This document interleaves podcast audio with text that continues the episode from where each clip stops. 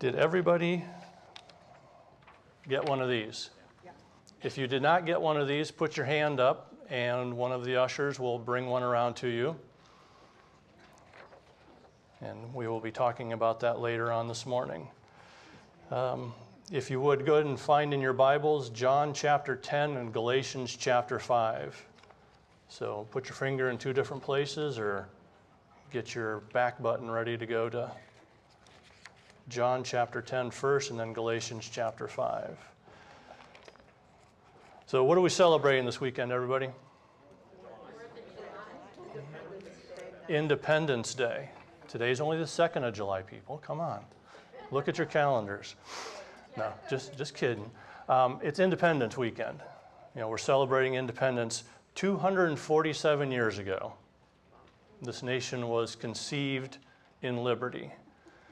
Um, 13 colonies banded together and said, We're declaring our independence from the Empire of Britain. Pretty brave statement, right? Say they had called for a Congress of Representatives from all 13 colonies and they forged a written document that submitted facts why independence from the absolute tyranny was reasonable. Because, I mean, anybody can stand up and say, I declare independence from somebody else, right? Okay? But the writers of the Declaration actually gave us 28 different grievances that we had against the crown, against the King of England, of why we should no longer be under their authority. And so it wasn't just a, you know, a you know, statement I'm going to throw out there. We, we don't like you anymore, King George. We're going to be independent of you. They put it down in writing and said, this is why we think we should dissolve the bands that join us together. Um, and I want to read the final sentence of the Declaration. How many of you have read the entire Declaration of Independence? Okay.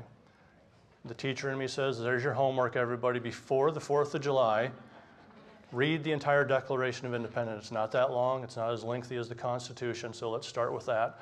Read the Declaration of Independence. Let that be part of your celebration of who this nation is. The very final phrase of the Declaration is, and for the support of this declaration, with a firm reliance on the protection of divine providence, we mutually pledge to each other our lives, our fortunes, and our sacred honor. And 56 men were willing to put their signatures to that document. And so, what they are saying is that whatever we have, whoever we are, we're willing to band together with the others that signed this document to see this thing through. And what is independence? It's freedom from control by others. And if you think back to prior to July 4th, 1776, when the document became officially public, the, prior to doing that, the residents of the 13 colonies were subject to the British Crown. They were governed under the laws of England, and they were under the protection of England. Okay? But it came to a point in history that those that we now call patriots or founding fathers said, this isn't right what's happening, we're not being represented. I mean, most people know one of the grievances was taxation without representation, right? Yeah. Okay, that's the most common one people know, but there's 27 other grievances that they put towards the King of England saying, your tyranny has to end. And they went multiple times and appealed to the court, to the king, and said, we need things changed. And what King George do? Put more taxes on them, sent more troops, didn't listen. So for 247 years now, the U.S. has remained free and prosperous because our founders chose to form a government based on a document, not on the rule of man. And if you look through history, most of the nations of this world, most of the empires, were built on rule of man or a group of men. The difference and the reason that the miracle of the United States is still happening is because our founding fathers, when they wrote the Declaration of Independence, when they forged the Constitution, there was a very heavy influence on the God of providence, divine providence. Who are we talking about? We're talking about the God that we worship, the Father of Jesus Christ. Is the Bible has a heavy influence on the laws of this land, on the declaration. You know, they, they call it out right there and said that the divine providence that we're looking towards is who we're leaning on. And so the influence of the writing of these two documents gives us the basic structure of our government and why this thing is still happening. the title of my message is Let Freedom Ring. Okay, and everybody's familiar with the Liberty Bell there and the sounding of it to announce that the Declaration had been signed and read, and you know, it's changed the world. You know, if you ever like to speculate and think back, can you imagine if we had not declared independence? If we had just said, well, suck it up and we'll stay under the tyranny of the king? How different would this world be if we had just remained a colony? I mean, it'd be, it's hard to imagine what would be different about this world, but it'd be significantly different. And so, part of what we have to be thankful for in this nation is exactly that is that these founding fathers that they didn't just say we're going to figure it out we'll be continue to be under a tyrannical government and we'll make the best of it. You know this church probably wouldn't exist because the official church of england was the only legal church right? And the anglican church is still in power to some degree in england but things would be so much different. Um, how many of you have heard of the Black Robe Regiment? A couple hands go up there, and you don't have a choice. the Black Robe Regiment was a derogatory term that the loyalists or the Tories, the people that were in the colonies that re- remained loyal to the crown, is it was kind of like Yankee Doodle. Everybody's heard that one, right? Yankee Doodle Dandy. Okay. It was one of the many terms that loyalists or the British soldiers themselves painted to the Patriots. And the Black Robe Regiment was meant to be an insult. And um, those that were included in the Black Robe Regiment were the pastors and the preachers that spoke out against the tyranny, that they spoke the principles of the Bible. And they preached sermons that said, We must not have man as our sovereign. We need to have God as our sovereign, that He needs to be the ruler and the leader of our life. He needs to literally be our Lord, not the King of England, not a parliament, not anything like that. Is these preachers, because they wore black robes, okay, I'm not going to start doing that, people. you get what you get. Um, and, excuse me.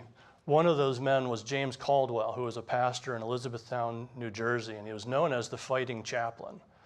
And what would be known about this man is that he would come and he would preach sermons that we need to throw off tyranny, that we cannot be shackled by so many dictates of man that don't allow us to worship our God in a freedom that he calls us to. And so he actually recruited from his own congregation members of a regiment and that he would go and he would fight with them. He didn't just stay in the church and say, You guys go fight the battle and we'll see you when you get back. He went out and he fought with them. He would actually bring his pistols to the pulpit and lay them on the pulpit as he preached. Okay? He needed to do that because, as a shepherd, part of his role was to protect the flock, right?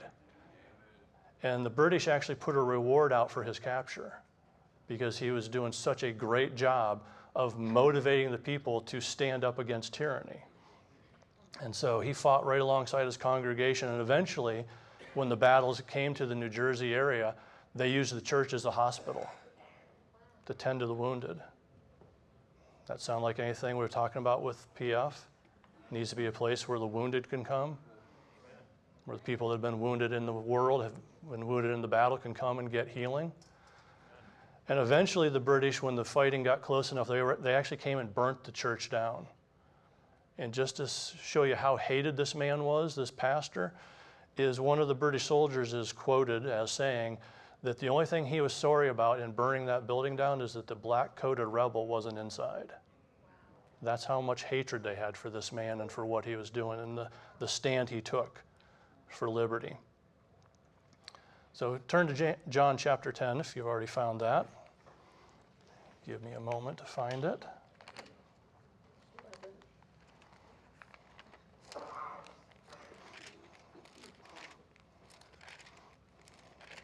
John chapter 10, verse 10, very familiar verse. The thief, the enemy, he comes to steal, to st- kill, and to destroy. And Jesus said, I have come that they might have life and have it more abundantly. Verse 11, Jesus says, I am the good shepherd. The good shepherd gives his life for the sheep.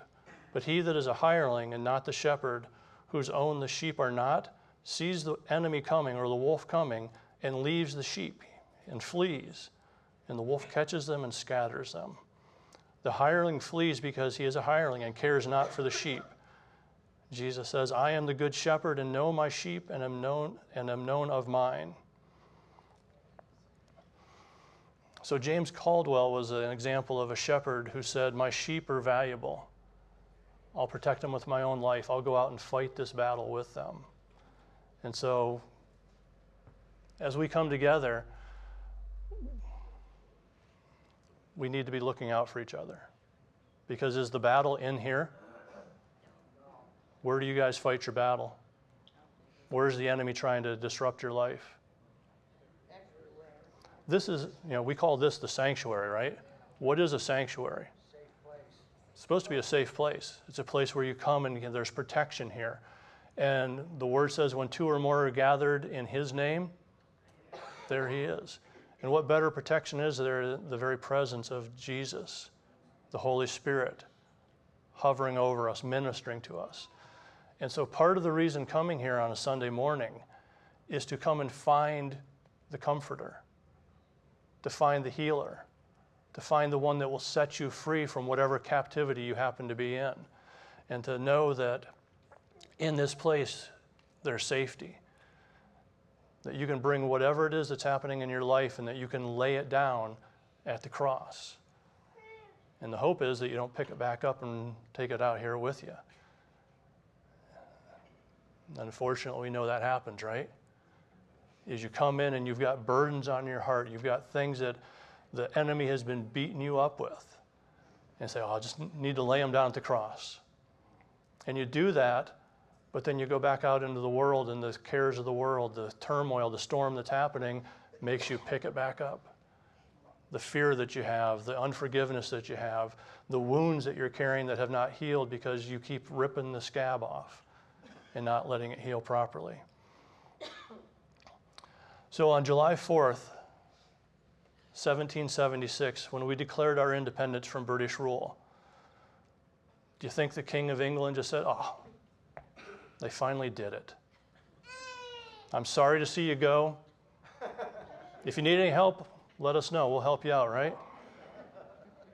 Have a good day. What'd the king do?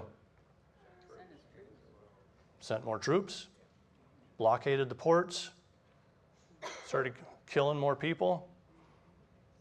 Took seven years past July 4th, 1776. Seven more years of battles and death for us to convince the king that we were serious about declaring our independence.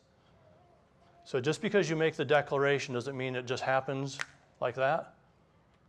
Or is there still a battle that has to be fought? When you declared your independence from Satan and death, Anybody in here have Jesus as their Lord and Savior? Okay. The day that you first declared your independence from hell, join in the family of God, did Satan say, Oh, Jesus got another one? I thought I had him.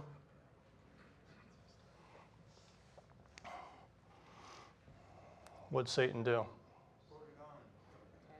Did he continue to lie? Did he continue to try and steal your joy? Did he try and kill you? Did he try and destroy your testimony? So, even though you've declared your independence, is there still a battle you need to fight? Because Satan's not given up just because you've spoken the words and declared your independence. He's looking to trip you up. He's looking to distract you. He's trying to do anything he can to make your witness go away. Because he's a defeated foe. We've all read the back of the book, right? Okay, the book of Revelation says that God's kingdom can't be stopped. But in the meantime, Satan says, You can say it all you want, but are you going to fight for it?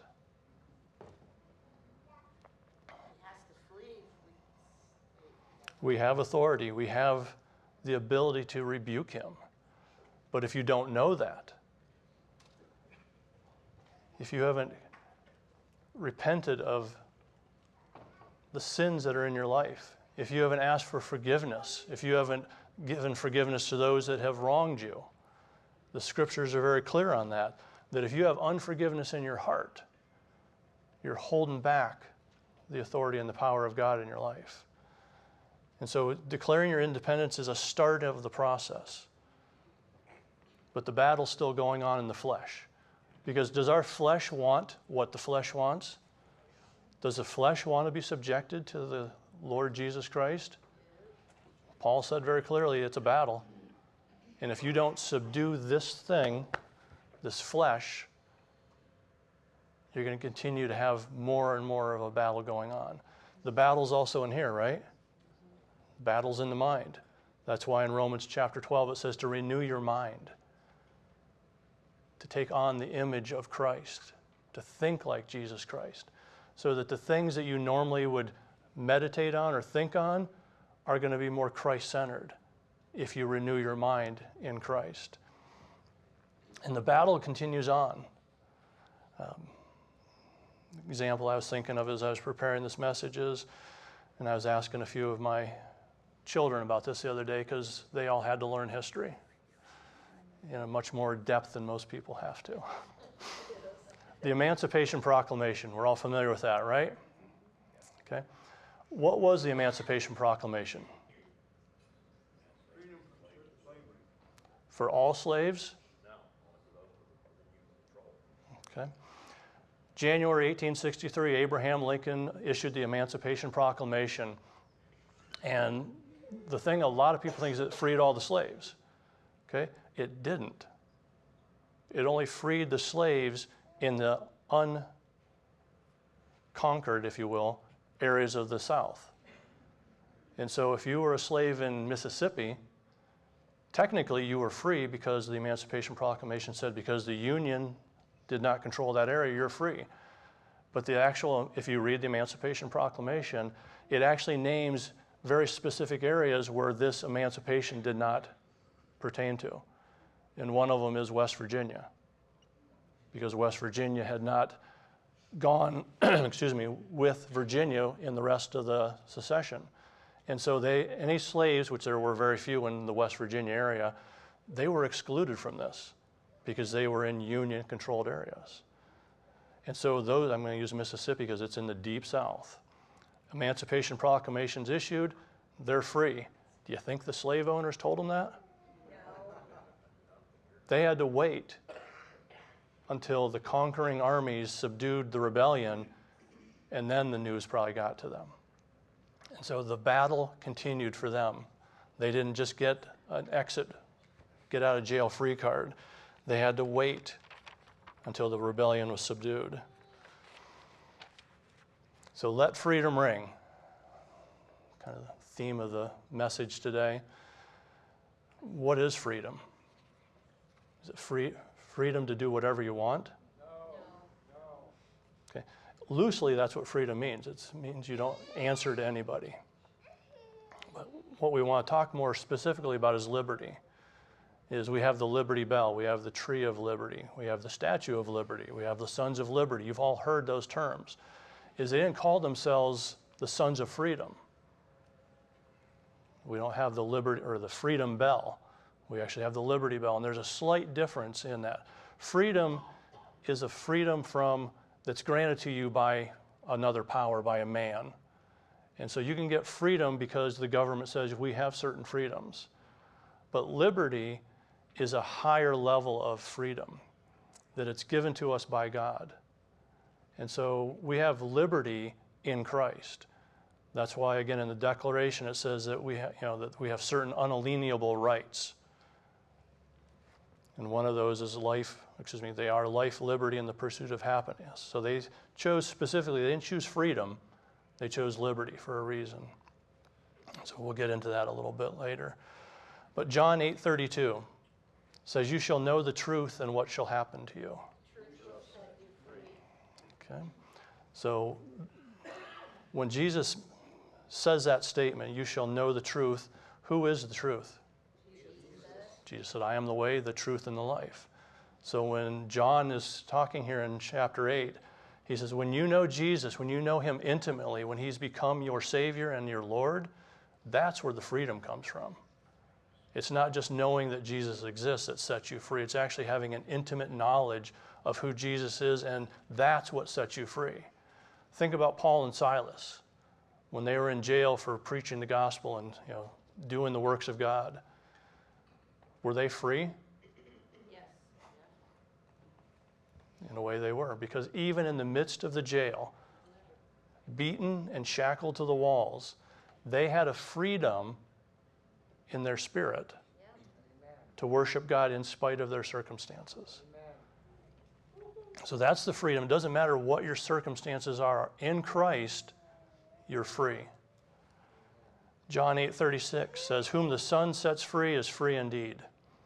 So just kind of backing up that statement from verse 32 that if the Son sets you free, you're free indeed. Okay, who has the Son set free? The capacity is there for all creation, for every human being to be set free. But is every human being walking in the freedom of Christ? Okay, who is? Those who call him Savior those who have made him Lord of our life. That's where the freedom comes from, is in Christ only. It's available to everybody, but not everybody's accepted it because salvation's a gift, right? So when I ask you guys time after time again, who in here is a Christian? Who's accepted the gift of salvation? That's why I ask you to be active in it, is to proclaim it. I mean, we're sitting here in church, we expect everybody else in this building to be a Christian, right? right. Is that a good expectation? Okay. What if somebody that has never been in a church building before in their life, never heard the gospel, walks through those doors and sits right here? Do we expect them to be a Christian? Or are they looking for answers? Are they looking for truth? They're looking for salvation. And so that's why we need to occasionally remind ourselves is that just because somebody walks through those doors and comes and sits beside you doesn't mean they have a clue who Jesus Christ is. Because Jesus, God, the Holy Spirit, has slowly been getting removed from our culture. You know, I'm, I'm old enough that I remember that prayer in school was okay. You know, rural Pennsylvania, the rules of the world didn't quite reach here quite as quickly. I knew the Lord's, I never went, well, I can't say I never went to church when I was being brought up. I went occasionally. But the reason I know the Lord's Prayer is because our football coach had us say it before every game. No big deal. I didn't think that much about it. It was part of the ritual that before the game started, we would say the Lord's Prayer. It's in me, though. I mean, it was a ritual, it was part of the pregame preparation. I didn't have a problem saying it, it was fine.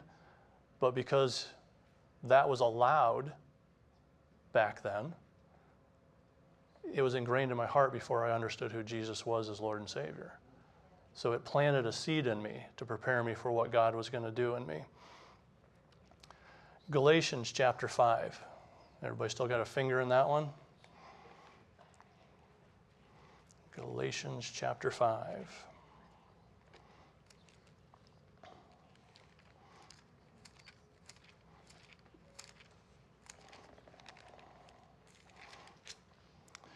Galatians chapter 5, verse 1 Stand fast, therefore, in the liberty wherewith Christ has made you free, and be not entangled again with the yoke of bondage.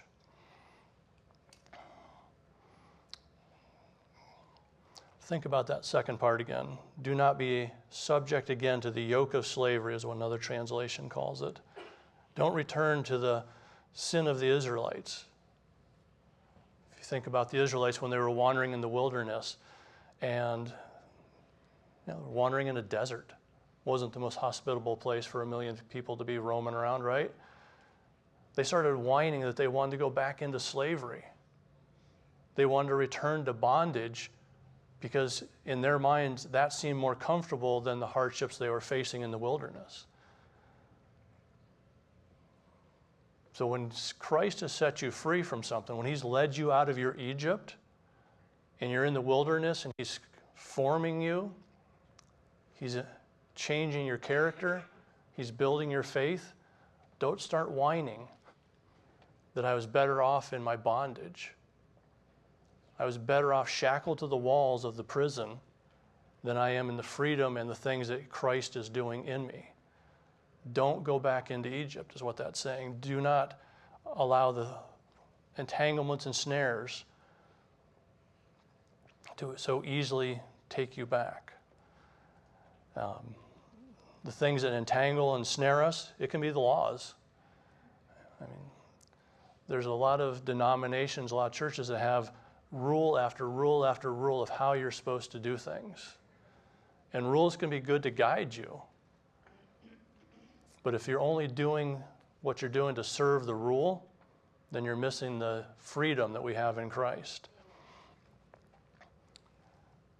And the reason that Hebrews chapter 12 says that we need to lay aside every weight, every burden that we have on us is because we have a job to do, don't we? You know, the Hebrews actually says that we can run the race that is set before us. How many of you are, or in your past, were runners? Okay, a few of you. Okay. Yeah, I guess let's put a 100 pound pack on you and have you run the race. Can you do it?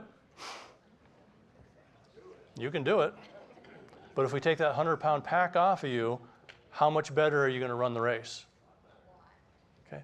Unforgiveness, sin, wounds, fears, all the different things that we allow to remain on ourselves are burdening us and they're keeping us from running the race as efficiently or as good as we could if we would allow those things to be removed from us by the blood of Christ. So Jesus set us free, set us free when he died on the cross. And salvation's a free gift. Again, we talked about that. You don't have to accept the gift, right? And that's what a lot of people choose not to do. Is I don't need Jesus in my life. Life is pretty good. And that's one of the problems, I'm going to say, in the United States, is we still have it pretty good. Amen. Would anybody argue with me? If you've ever traveled to another country, especially a third world country, we have it very good in this country. We have freedoms that most people envy in this world.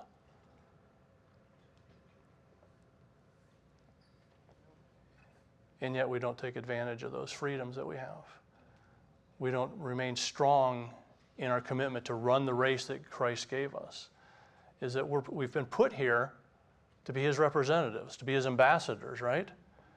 And so if you're still burdening yourself with fears, with unrepentance, with unforgiveness, with not even acknowledging Jesus as your Savior, then you're not running the race as well as you could be. So he bought our freedom from us.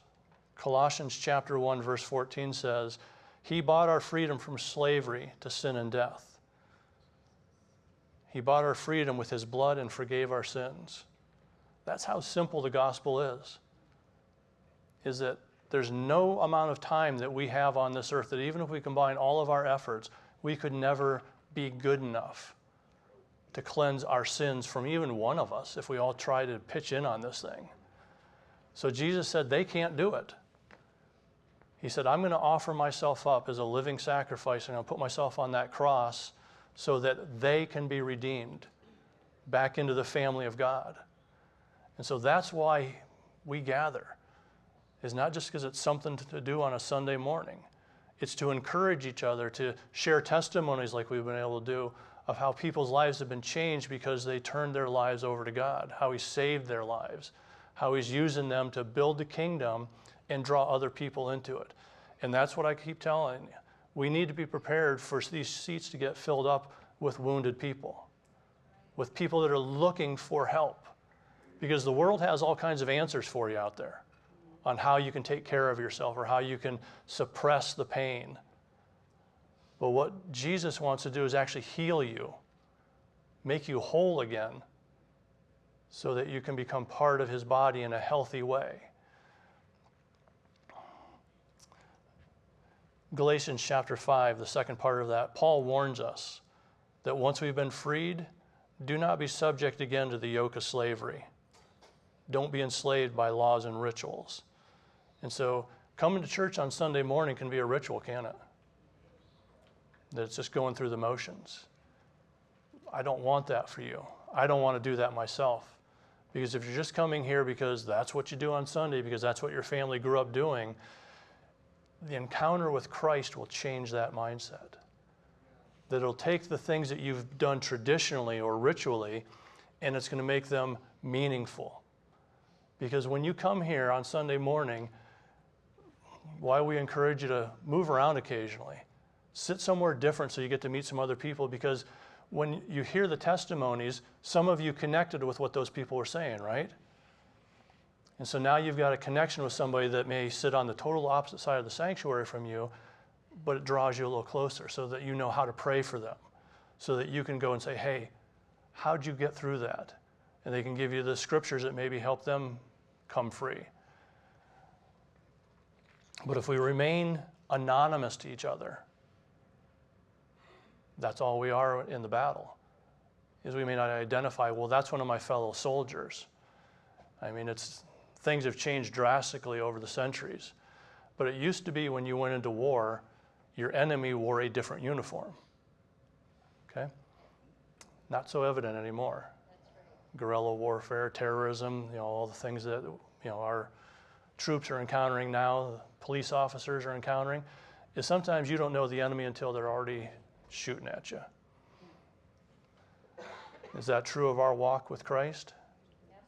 Is our enemy evident? Or does he disguise himself? Takes different forms on how he's going to try and tempt you, how he's going to try and lead you astray.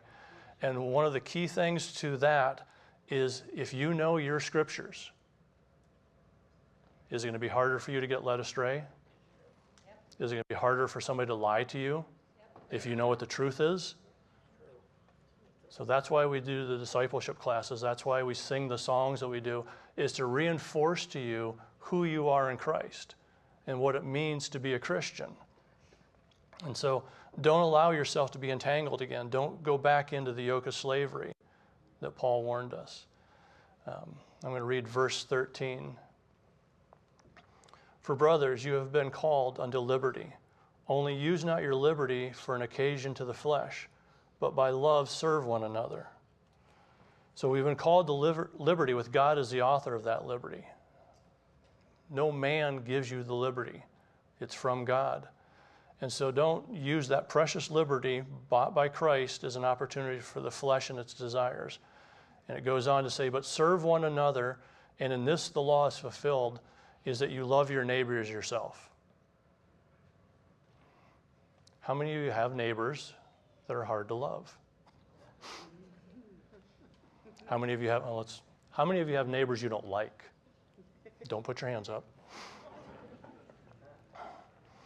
But if you were to treat your neighbor as you would like to be treated, would that make the relationship a little better? Yeah. Okay, that's why Christ said that. He said, treat people how you would like to be treated. And it may not make a difference immediately, but it's going to put a dent in their armor.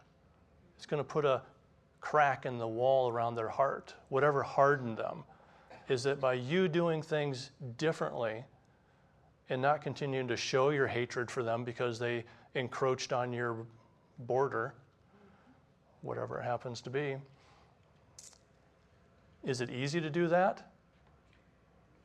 Was it easy for Christ to hang on the cross? Keep reminding yourself of that. When Jesus asks you to do something, it may seem impossible to you. It may seem like there's no way I can do that. But remind yourself of what he did for you. hanging on the cross, willing to allow himself to be humiliated, to be beaten by lesser beings than him. His own creation beat him, mocked him, spit on him, and pierced him. But he did it because his love for you was so immense that he said, This is the only way that can be done. I have to do it so that you can sit here on Sunday morning and be my family, be my representatives. Let's read in verse 16.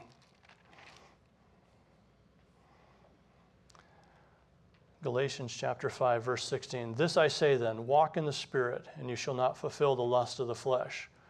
17. For the flesh lusts against the Spirit, and the Spirit against the flesh. There's that battle. They are contrary the one to the other, so that you cannot do the things that you would. Verse 18. But if you are led by the Spirit, you are not under the law. You have a liberty that most people will never understand because you're not ruled by the law you're ruled by the Spirit of God. And is the Spirit of God ever going to direct you to go the wrong direction? Ever going to mislead you? Ever going to lie? Going to try and destroy your life? Absolutely not. The Holy Spirit's pleasure is to lead us into the things of God, into truth that we can't fathom in our natural senses. He wants to give us an understanding that's beyond what your senses can perceive.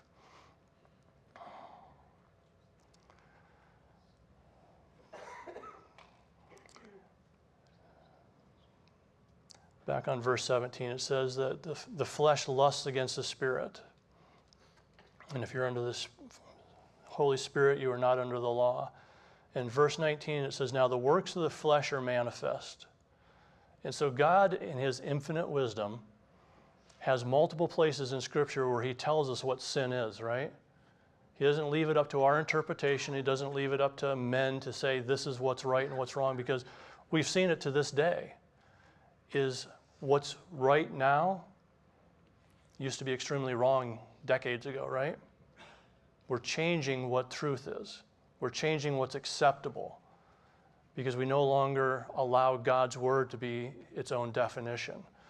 And so in verse 19, example of some of the lusts of the flesh or the works of the flesh says there are adultery, fornication, uncleanness, lasciviousness, idolatry, witchcraft, hatred, variance, emulations, wrath, strife, seditions, heresies, envy, murder, drunkenness, revelings, and such like of these which I tell you before, as I've told you in time past, that they which do these things do not inherit the kingdom of God. So if any of these things are working in your life, again, how many of you picked up one of these? Everybody have one now? I want to take the last part of the, this morning's time together for each one of you that is willing and wants to, is to make your own declaration of independence.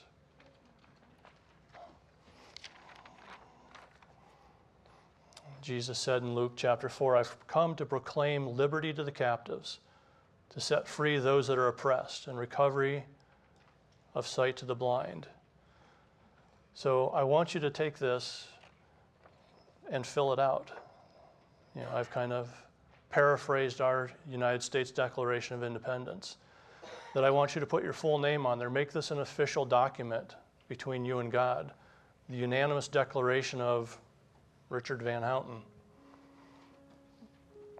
And then go on through, and when in the course of life it becomes necessary for Rich to dissolve ungodly ties which have bound them with whatever sin, whatever fear it happens to be that you want to put down there, we hold these truths to be self evident that all men are created equal and all need salvation in Christ. We have been endowed by our Creator with certain unalienable rights. Among these are life. John chapter 10, verse 10 Jesus came that rich might have life and have it abundantly. Liberty. Luke 4:18 Jesus came to proclaim liberty to the captives, to set at liberty those who are oppressed. And the pursuit of happiness. Matthew 6:33 I, rich, will seek first the kingdom of God and his righteousness, and all these things shall be added unto me.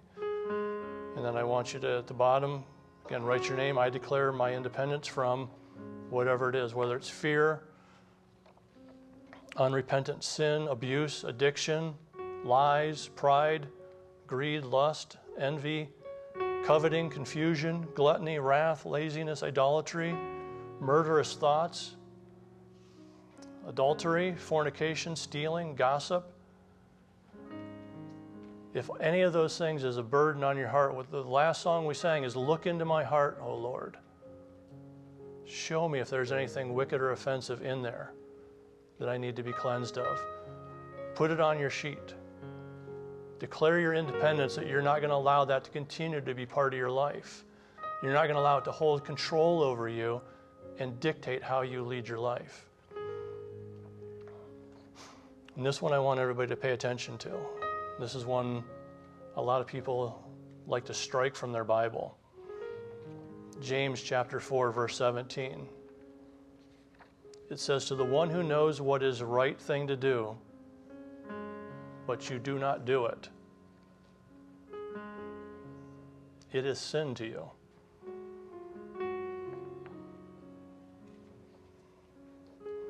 If you know the right thing to do and you choose not to do it, James says that it's sin, inspired by the Holy Spirit.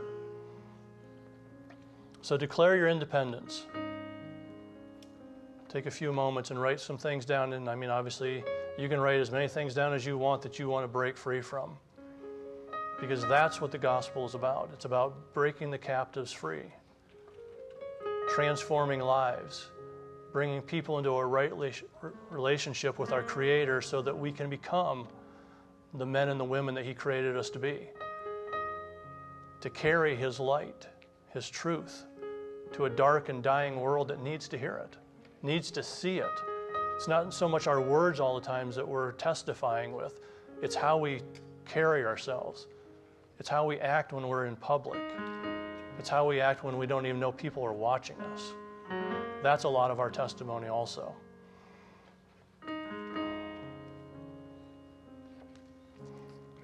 So, what we're going to do here in a few moments is when you fill these out, stick them in your Bible.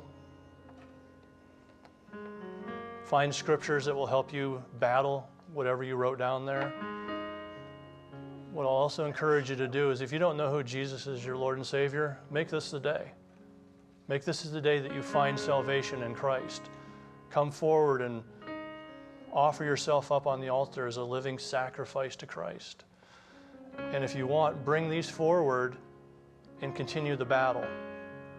Come and pray for a few minutes, for a few you know, moments, whatever happens to be, and ask God for strength, for revelation on how to break free from whatever you've written down here.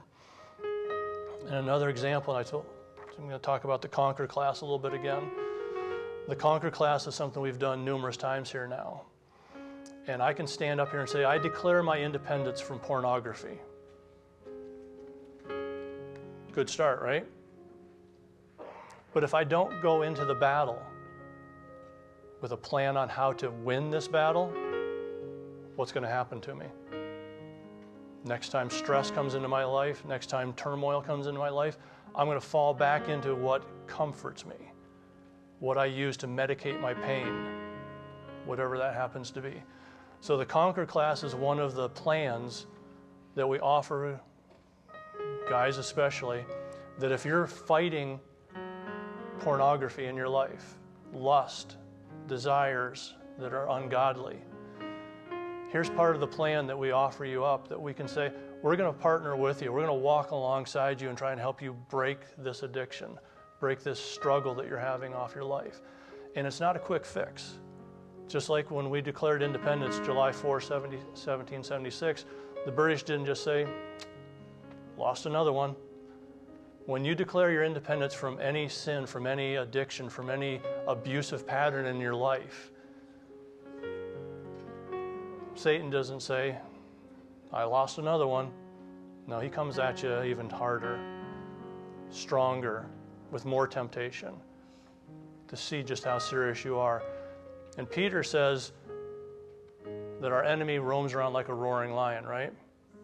So be sober and be vigilant. And part of being able to be sober and be, being vigilant is by having accountability with each other. And that's one of the big things with this class is that we sign a memo of understanding. Is that what's said in the class stays in the class. You know, I've helped lead the class. And so the guys that have been through this class, I don't talk about your stuff, but I'll talk to you about it.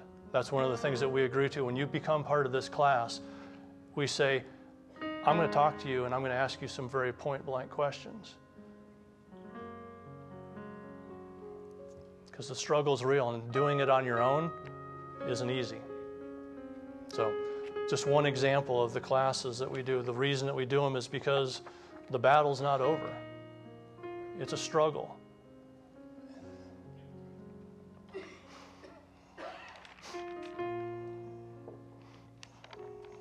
So at this time, let's stand.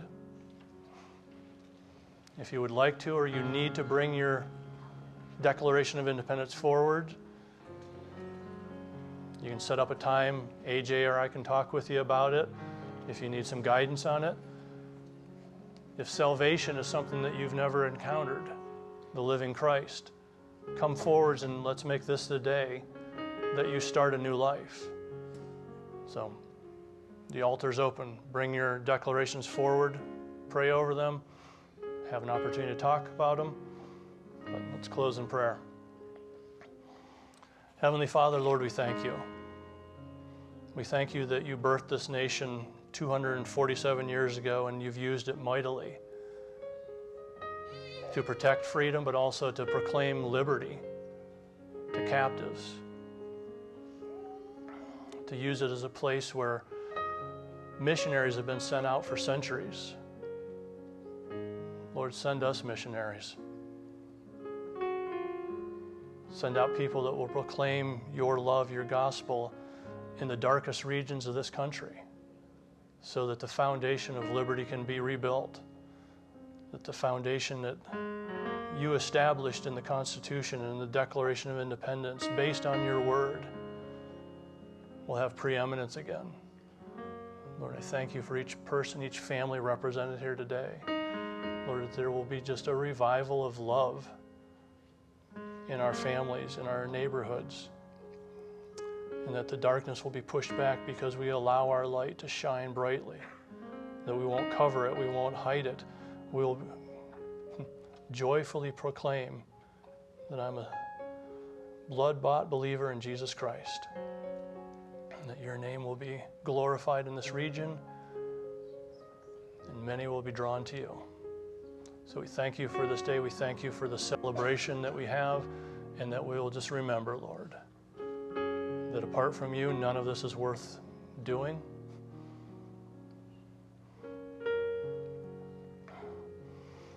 In Jesus' name we pray. Amen.